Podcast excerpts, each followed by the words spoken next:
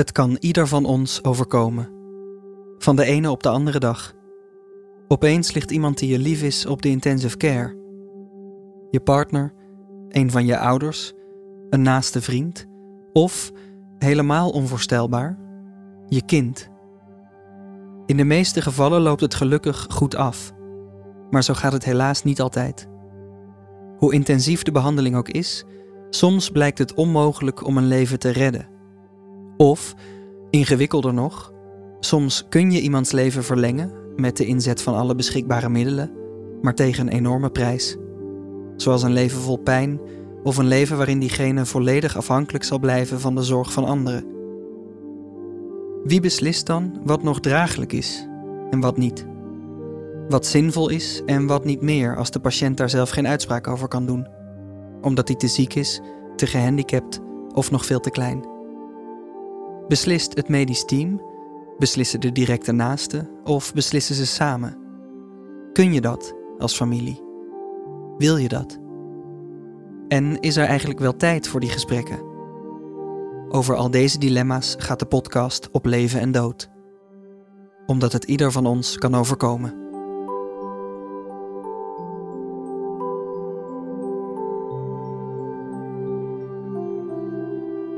In deze vierde aflevering horen we Matthijs de Hoog, hoofd van de afdeling Intensive Care voor Kinderen van het Erasmus MC Sophia en hoogleraar kwaliteit van de medisch specialistische vervolgopleidingen.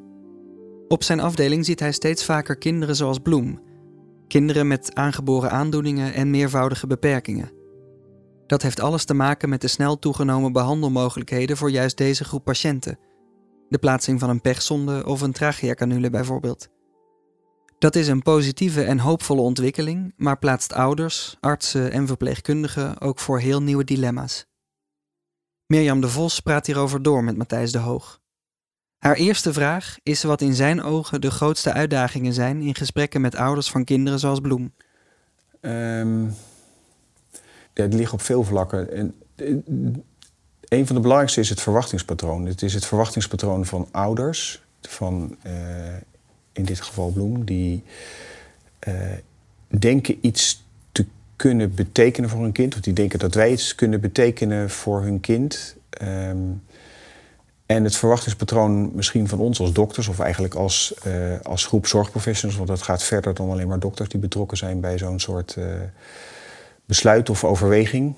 Um, dat het verwachtingspatroon bij die groep zorgprofessionals over wat je werkelijk kunt bereiken, nogal eens af kan wijken van wat ouders denken. En um, dat is lastig, want dat betekent dat je vanaf een heel ander vertrekpunt met elkaar in gesprek gaat vaak.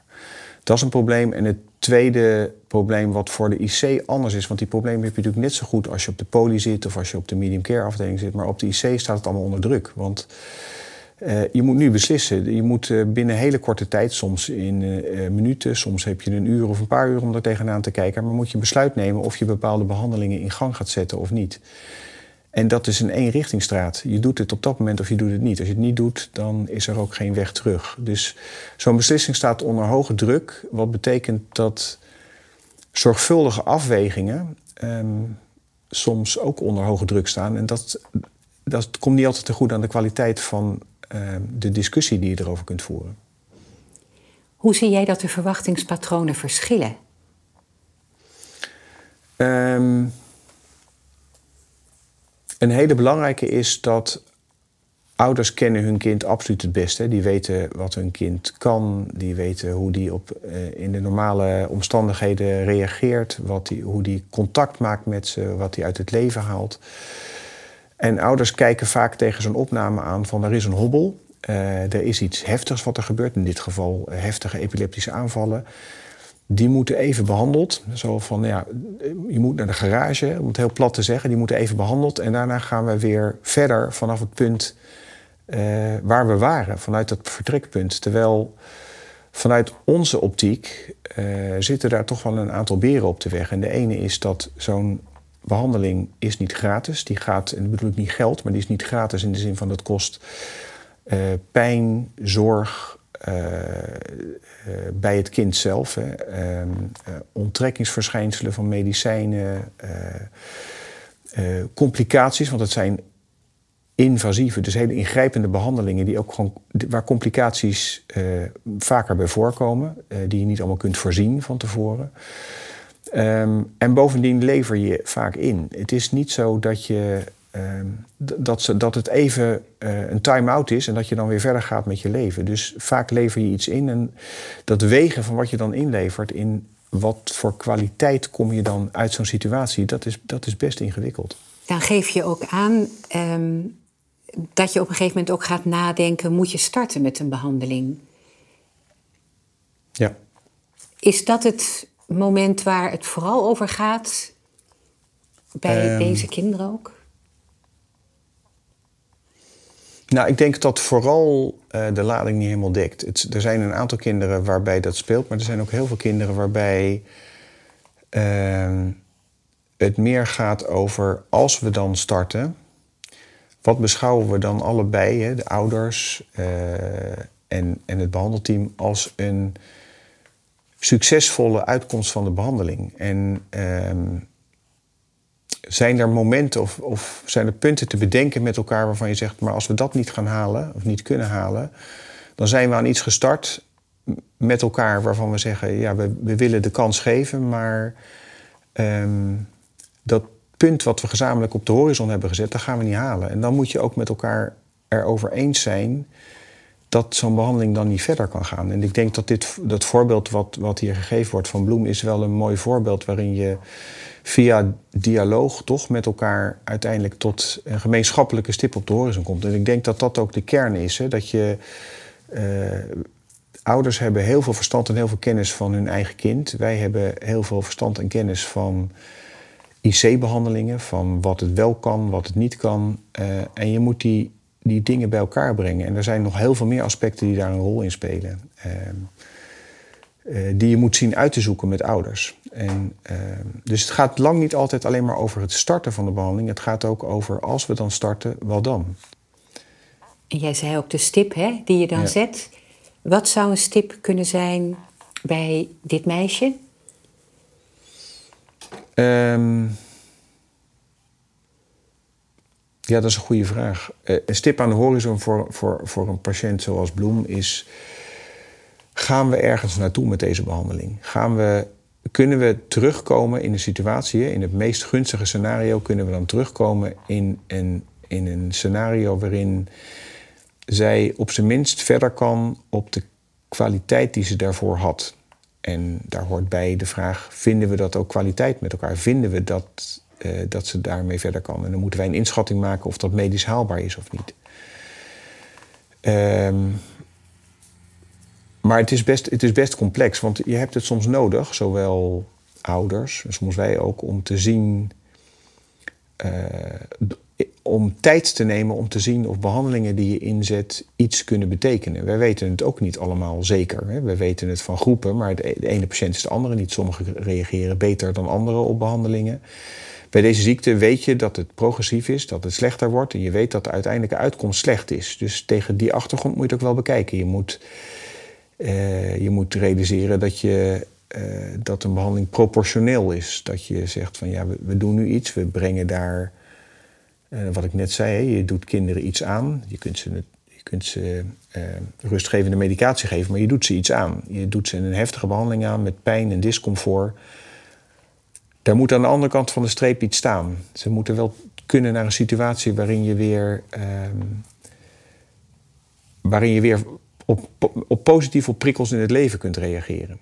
En dat is denk ik een, uh, een, een, stip aan de horizon, dat je op zo'n plek uit moet, uh, moet kunnen zien te komen. En soms heb je tijd nodig om te zien hoe dat individuele kind reageert. Hè. Bij uh, Bloem zie je dat, de, dat, het niet, dat het niet gaat. Je ziet dat de epilepsie niet onder controle te krijgen is op een normale manier. Als dat niet zo is, weet je dat er. Dat is eigenlijk, eigenlijk is dat nog relatief makkelijk. Dan weet je gewoon, als dat niet gaat. We hebben een aantal alle behandelingen ingezet die er zijn, maar je komt niet op een punt waarin die epilepsie goed onder controle is, dan is er ook eigenlijk geen andere route dan in die end besluiten dat het zo niet verder kan. Um, dus die stip aan de horizon is voor mij is een hele belangrijke. Kom je weer, is het denkbaar, redelijkerwijs denkbaar? En redelijkerwijs zit nou net ook uh, het lastig in de weging. Maar redelijkerwijs denkbaar dat je op een punt komt. Dat je, met dat je weer positief op prikkels in het leven kunt reageren. Dat je contact kunt maken op jouw manier als patiënt met je ouders. Of, uh, dat is denk ik een heel belangrijk uitgangspunt. Bij Bloem zie je ook dat in de aanloop naar deze eerste en vervolgens tweede opname in verband met die epilepsie het met haar thuis ook al helemaal niet goed gaat. Um, veel discomfort. Mm Dat weeg je ook mee? Ja, um, dat wegen we ook mee. Dat is voor ons op de IC wel lastig. Want je, je, je hebt toch een soort momentopname. Hè? Je hoort verhalen van ouders, maar je kent in dit geval Bloem niet. Je, eh, niemand van je team kent haar echt. Hè. dat is ook weer het voordeel als je een kind, wat ik net zei, in zo'n traject hebt waarin je behandelingen inzet en toch de tijd neemt om te kijken hoe het gaat. Dat geeft je ook de tijd, en dat is een hele belangrijke tijd, om te zien hoe kinderen niet alleen medisch op de behandeling reageren, maar ook hoe, wat, is nou, wat is nou discomfort? Dat is ook een vaag, nou niet een vaag begrip, maar dat iedereen heeft er, geeft er zijn eigen lading aan. Dan kunnen we uh, de observaties van onze uh, uh, verpleegkundigen gebruiken, van de dokters gebruiken, van onze pedagogisch medewerkers gebruiken, van de fysiotherapie, van de logopedie. Die allemaal naar haar kijken en zeggen van nou, maar ik zie, we leren haar kennen, ik zie dat als ik dit doe, dat ze oncomfortabel wordt. Dan kunnen we een klein beetje maat en getal hangen aan wat, wat, dat, wat dat ongemak nou in de praktijk betekent. En ook dat geeft je een gevoel voor hoeveel doen we uh, dit meisje nou eigenlijk aan op dit moment met de behandeling uh, die we geven. Dus ja, dat wegen we mee. Uh, maar dat is, lastig op moment, dat is lastiger op het moment dat je een patiënt niet kent. En datzelfde geldt eigenlijk voor de hele sociale context. Hè, hoe, hoe zo'n gezin is samengesteld, hoe ouders daarmee omgaan. hoeveel energie ouders daarin kunnen steken. Wat wat over, hoe moet je dat noemen, de, de levenskracht van ouders zelf in de situatie met zo'n kind is. Dat, dat, maakt, dat weten we ook uit ons follow-up onderzoek. Dat maakt enorm veel uit. Het nest waar je in terechtkomt. En dat is niet een waardeoordeel over ouders, maar als ouders zoveel veerkracht hebben dat ze op een hele positieve manier met hun kind met een handicap om kunnen gaan, dan is het levensgeluk van de patiënt ook een stuk hoger. Dus het is toch iets, en dat kun je allemaal niet in een weegschaal leggen. Maar dat zijn, wel hele, het zijn ook wel argumenten die je mee moet nemen als je kijkt van... Ehm, kunnen we weer naar een situatie waar iemand positief van het leven kan genieten... dan, uh, dan zijn dat ook zaken die je mee moet nemen. Dat was inderdaad ook een vraag. Um, Bloem leeft in een gezin met in dit geval een broer en een zus. Het belang van zo'n gezin als geheel, waar geef je dat zijn plek? Jezus, ja, dat is echt ongelooflijk moeilijk. Want um, je hebt de behandelrelatie met het kind. Uh, dat is waar je primair voor bent. En andere dingen die, uh, die neem je mee in de discussie. Maar in de uiteindelijke weging is het echt verdomd lastig om dat een plek te geven, vind ik. Terwijl we het wel weten. Want het is ook wat, wat we zien. Hè. We zien, dat heb ik, heb ik zelf ook om me heen gezien... dat, dat gezinnen kapot gaan door door, ja, omdat er één kind is in het gezin die zoveel aandacht krijgt vanwege de ziekte, dat aandacht voor andere kinderen versloft. Ik heb uh, relaties uh, uh, zien knallen. Ik heb kinderen uit hetzelfde gezin uit de bocht zien vliegen. en nogmaals, dat is geen kwalificatie van de ouders, maar in, in zo'n situatie is er dan zoveel aandacht voor één kind dat het dat het systeem compleet overbelast raakt en is. En dat is voor ons, we proberen daar een beeld van te vormen. Hè, dus uh, daar heb ik nog niet zo over gehad. Maar zo'n besluit is niet dat ik op een achternaamiddag denk van uh, laten we dit nou maar zelf niet doen. Wij hebben elke dag een multidisciplinair overleg. En als we een uh, patiënt hebben zoals Bloem, dan is dat bij ons aanleiding om daar een multidisciplinair overleg van meestal rond een uur aan te wijden. En daar zit uh, maatschappelijk werk bij, de kinderpsycholoog bij, uh, uh, de verpleegkundige bij, dokters bij, fysiotherapie bij. Uh, nou, ik vergeet vast nog een heleboel disciplines, de andere specialismen die in dit geval zouden de kinderneuroloog zijn. En dan probeer je in een uurtijd al dit soort factoren zoveel mogelijk systematisch in ieder geval aan te tippen en te bespreken. En in de weegschaal te leggen en dan tot een besluit te komen. Ehm, ik ben even kwijt waar je oorspronkelijke vraag over ging. Ik dwaalde even af naar het MDO. Het gezin als geheel. ja, dus daar, sorry. Dus uh, met name ook via, zo kwam ik erop, via maatschappelijk werk uh, krijgen we dan vaak ook wel wat informatie over hoe zo'n gezin in elkaar zit. Of via eigen gesprekken die je hebt gehad, of via losse opmerkingen die ouders maken aan het bed waar verpleegkundigen bij staan. Probeer je daar een beeld van te vormen. Um, en dat zijn echt hele lastige puzzels. Ook omdat. Uh, er zijn heel veel mensen bij betrokken. Zo'n intensive care waar, waar, waar, ik werk. Uh, wij hebben zo'n. Uh, laten we zeggen, 200 medewerkers op zo'n afdeling rondlopen. Er zijn heel veel verschillende verpleegkundigen die ervoor zorgen. We hebben een systeem met eerst verantwoordelijke verpleegkundigen die de contactpersoon naar de ouders. We proberen continuïteit van zorg via dokters te bieden. Maar de realiteit is, het is een 7 keer 24 uur afdeling. Er zorgen heel veel mensen voor, voor, uh, voor zo'n patiënt. Dus om een compleet plaatje te krijgen, dat, is, uh, dat doe je toch met een soort van delegatie van mensen. En een delegatie is prima voor de besluitvorming, maar het is ook weer op, in zekere zin informatieverlies. Je, kunt niet, je, je, hebt niet alles exact op de radar op het moment dat je zo'n besluit uh, moet nemen. Waar schuiven ouders aan? Ja, dat is, dat is denk ik een hele essentiële vraag. Um, in de ideale wereld zitten ouders bij een MDO. Die zitten bij zo'n bespreking waarin je uh, probeert een besluit te nemen over moeilijke dingen, zoals wel of niet starten van een behandeling of wel of niet stoppen van een behandeling. Uh, we hebben dat ook gedaan een aantal keren met ouders erbij. Dat liep heel erg goed. Um, maar uh, het is niet automatisch dat het kan met iedere ouder. En dat klinkt wellicht een beetje selectief of um, uh, niet democratisch. Maar je moet als ouder ook in staat zijn om de informatie die daar technisch bediscussieerd wordt te kunnen duiden. Dus je moet ook als ouder in zo'n gesprek kunnen zitten en luisteren naar wat er gezegd wordt. En ook om kunnen gaan met de discussie die er in zo'n MDO plaats hoort te vinden. Want ik, ik zei dat net al.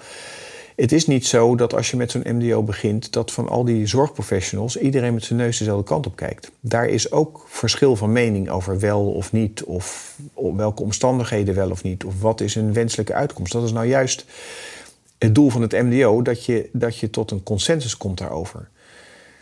Voor ouders kan dat extreem verwarrend zijn. Als je in een, als je in een discussie start met we moeten besluiten of een behandeling wel of niet doorgaat en ik zit daar met collega's en ik zeg bijvoorbeeld, uh, nou, ik heb wel twijfels over of uh, dit iets gaat opleveren. En anderen zeggen stellig, uh, nou, ik vind eigenlijk om die en die reden medisch dat het wel kan. En die worden tegengesproken. Dat is, voor ons is dat een normale manier van discussiëren. En ook een hele goede, omdat je probeert kritisch naar alle argumenten te kijken. En kritisch is discussie. Maar zo'n discussie kan bij ouders leiden tot het idee van ja, we zijn het helemaal niet eens. De, uh, die dokter A vindt dit en dokter B uh, die vindt dat. Uh, dus ze zijn het helemaal niet eens. Dus waarom zou, waarom zou ik accepteren dat dit de besluit is van zo'n bespreking? Dus je, je moet ouders hebben die in staat zijn om op zo'n manier in zo'n met zo'n discussie om te gaan. En in feite doen we daarbij dus nu een voorselectie. Want we, we, ouders waarvan we denken, nou, die, die kunnen dat, die kunnen wat inbrengen, die hebben dat, uh, daar hebben we erbij gehad. En dat heeft ook echt, dat heeft ook tot hele mooie resultaten geleid. Dat de beschrijving van ouders over hoe een kind thuis was. Dus ik denk, dialoog met ouders wil je altijd. En voor die dialoog wil je het liefste tijd. En wil je het liefst een aantal gesprekken hebben. En wil je eens verkennen. Uh, uh, waar ouders zitten, uh, hoe ze erover denken. Willen we uitleggen wat het betekent? Willen we concreet maken wat een IC-behandeling betekent? Wat, wat, is nou, wat betekent het nou om zo'n buis in je neus, via je neus in de luchtpijp te hebben? Wat betekent het om langdurig uh, rustgevende medicatie te krijgen? Wat zijn bijwerkingen ervan? Wat voor dingen kun je ervan verwachten? En dan merk je eigenlijk dat als je het zo oppakt, dat je in het over-overgrote deel van de gevallen er met elkaar uitkomt. Soms kost het weinig tijd, soms kost het veel tijd, maar in dialoog kom je er bijna altijd uit. Um, ik weet niet of dat een antwoord op je vraag is, maar dit is in ieder geval hoe ik er tegenaan kijk. Ja, zeker. Ja. En je ziet ook dat het hè, in die zin um, zorg op maat is. De ene ouder gaf je aan, kan bij zo'n MDO zijn voor een andere ouder is dat minder geschikt. En neem je op een andere manier de tijd om natuurlijk in gesprek te gaan. Zie jij verschillen tussen deze groep ouders, die vaak al leven met de beslissingen, hè, die kunnen gaan opdoemen, en ouders van kinderen die heel acuut bij jullie komen? Uh, ja, die verschillen zijn er zeker. Ehm, ouders van kinderen uh, zoals Bloem zijn uh, vaak veel beter geïnformeerd. Die kennen hun kind, die kennen het ziektebeeld, die lopen al jaren rond, die kennen het klappen van de zweep. Die kennen ook alle goede en minder goede dingen van je ziekenhuis. Hè. Uh, dus die zijn niet meer.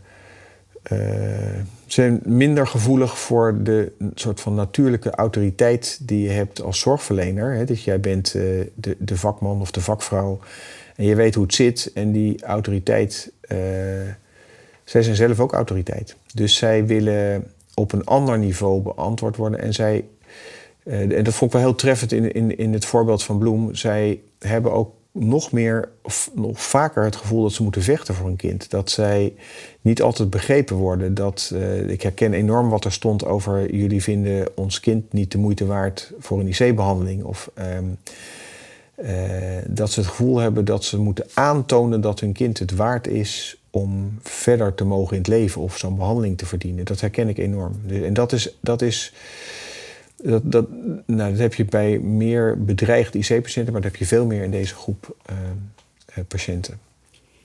Is het een terecht gevoel van ouders of is het een gevoeligheid van ouders?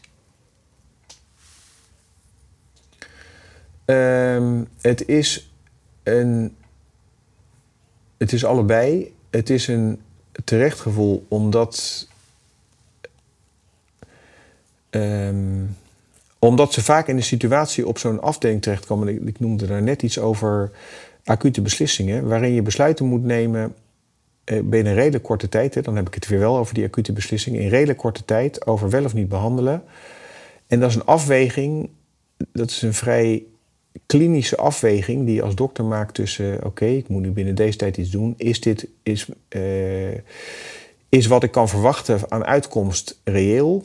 En rechtvaardigt dat dat ik op dit moment uh, beademing start met een waarschijnlijk langdurig traject met problemen? Dat is voordat je het MDO hebt gehad. En dan kijk je naar een status en dan zie je de problemen van een kind. denk je van, nou, er is al wel heel veel aan de, aan de zorgenkant van de streep gaan we daar niet zoveel aan toevoegen dat het, is het wel reëel om dat te gaan doen? En dat is een twijfel die je dan uit. En vaak tegen ouders die dat in een, al een keer eerder hebben meegemaakt, met andere dokters, op de spoedeisende hulp of op een IC of wat dan ook. En dat natuurlijk wekt dat een allergische reactie op, want zij interpreteren dat. Het is niet kort door de bocht, maar het is wel met, maar met, met de kennis van dat moment uh, ingegeven uh, communicatie met ouders die interpreteren dat als zoals het hier staat. Jullie vinden het niet waard. Uh, en het is ook een gevoeligheid, want het is ook werkelijk in die zin dat het ook onze plicht is om die afweging te maken. Het is niet zo. Je, bent niet in dit vak gestapt om ruzie te maken met ouders of om kinderen behandelingen te onthouden. Je bent in het vak gestapt omdat je het beste wil voor kinderen. En daarna kom je in intensive care terecht en wil je het beste uitkomst voor kritisch zieke kinderen. En daar horen ook afwegingen bij van, ja, maar als we dit gaan doen, is dat nog redelijkerwijs, gaat dat tot iets leiden. En dat, uh, dat is ook onze plicht. Wij zijn er voor het belang van het kind. De ouders zijn er voor het belang van het kind. En in 98% van de gevallen liggen al die belangen in elkaars verlenging. Dan kom je tot dezelfde beslissing. En soms zit daar licht tussen. En dan moet je zorgen dat dat licht wat ertussen zit, dat je dat met elkaar bespreekt en dat je, dat je weer op één lijn komt. Um, lukt dat? Is jouw idee? Dat lukt meestal wel eigenlijk, ja. Dat lukt meestal wel. En er zijn uitzonderingen, uh, maar dat, dat lukt meestal wel. En um, ja, dat, die, die, die, die, heel vaak gaat het over informatie en mensen meenemen in het proces en dan kom je daar heel vaak uit. En uitzonderingen zijn uh, soms uh, hele religieuze redenen waarom mensen iets niet vinden. Ook daar kom je vaak uit als je het maar goed uitlegt. Het gaat over culturele verschillen, waarbij je uh, mensen vanuit een andere basisfilosofie of levensovertuiging iets vinden wat nog veel meer uitleg uh, nodig heeft om uit te leggen dat, het, dat je toch elkaar kunt vinden in ehm, dat bepaalde behandelingen niet moeten worden gegeven, omdat ze niet zinvol zijn. Ehm, en soms zit dat gewoon puur in de manier waarop je het formuleert. En ja, dat is denk ik waar, uh, waar we met elkaar beter in kunnen worden. Hoe heb jij dat geleerd? Goeie vraag. Um, ja, een beetje van magie en een beetje van jezelf, denk ik. Hè. Dus het is uh, uh, training. Je krijgt natuurlijk communicatietraining in je opleiding, maar die is niet zo erg op dit aspect gericht. Uh, rolmodellen, dus kijken hoe andere mensen in dat soort gesprekken omgaan. ik heb een cursus gedaan dat ging over orgaandonatie en het ging met name over gesprekken met uh, met familie van patiënten. Die hadden we specifiek gemaakt voor communicatie met, uh, met, met ouders van de kinderen. Nou, daar heb ik ook een, gewoon training met psychologen, zeg maar. Dat, dat leert je heel veel van hoe je overkomt. Hè. Dus, want uiteindelijk wil je dat je boodschap duidelijk overkomt. en het gaat daar helemaal niet zo erg om wat ik nou precies vind, maar het gaat erom dat je, dat je, elkaar, dat je elkaar verstaat, dat je elkaar echt hoort. En dat helpt heel erg. En, en je merkt in de loop van de tijd dat bepaalde manieren van vertellen werken en andere minder goed werken. Uh, je leert faseren, dus je leert soms een beetje temporiseren, want dit heeft een beetje meer geduld nodig. Ik, voel, ik merk in de gesprekken, we komen er wel, maar je moet gewoon nu niet. Uh, dit, dit punt wat je wil halen, uiteindelijk ga je vandaag niet halen. Daar moet je even tijd voor nemen. Je moet het even parkeren, je moet het laten inwerken en, en dan kan je vanaf dat punt kan je verder. Dus het is een deel techniek, een deel voorbeeldfunctie. Uh, maar er is een hoop in aan te leren, denk ik. Ik denk dat we daar wel specifieke aandacht voor kunnen hebben. Wat vind jij het moeilijkste aspect van jouw werk? Um, in een heleboel dingen, maar in, de, in deze context denk ik het, wat ik echt uh, moeilijkste vind, dat vind ik falen, is op het moment dat je uh, dat je tot de conclusie komt dat verder behandelen geen zin heeft, gewoon medisch. Hè, dat we daar veel over gepraat hebben, maar je concludeert dat het niet verder kan gaan. En toch krijg je ouders niet helemaal mee erin. Want het verliezen van je kind is al. Uh, het is denk ik het ergste wat je als ouder kunt overkomen, sowieso. En de herinnering die je daaraan hebt, die is zo ontzettend belangrijk voor de rest van je leven dat het dat feit alleen is al zo erg dat het liefst wil je, dat mensen erop terugkijken als het was verschrikkelijk, maar het was voltooid. Het is, we hebben alle opties overwogen, we hebben het uh, met elkaar hebben er goed over gepraat, we hebben er goed over nagedacht. En het kon niet verder gaan. En dan zie je een berusting en acceptatie, en dat is ook niet direct, waardoor mensen met hun leven verder kunnen. Jij zegt meestal hè, lukt het, heel soms niet. Hoe ga jij daar zelf mee om? Met andere woorden, hoe houd jij dit vak vol? Um, nou, eigenlijk vind ik dit een van de uh, mooiere kanten van mijn vak, als ik eerlijk ben. Omdat. Uh,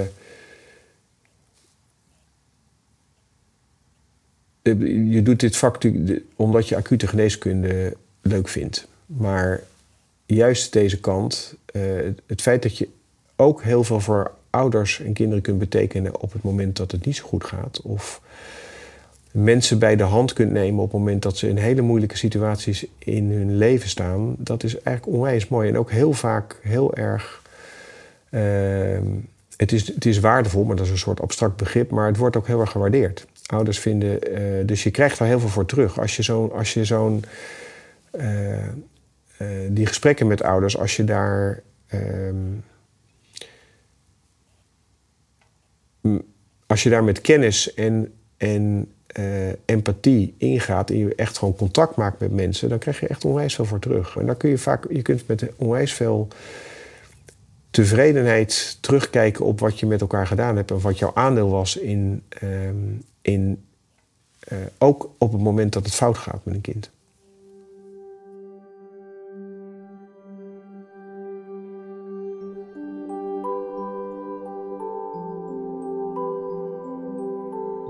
In deze aflevering spraken we met Matthijs de Hoog, hoofd van de afdeling Intensive Care voor kinderen van het Erasmus MC Sophia in Rotterdam. Projectleiding en interviews Mirjam de Vos, eindredactie Marion Oskamp, voice-overs Simon Heijmans, techniek Arno Peters en muziek kwam van Amir Vahidi. Op Leven en Dood is een podcast gemaakt in opdracht van Amsterdam UMC met financiële steun van ZonMW.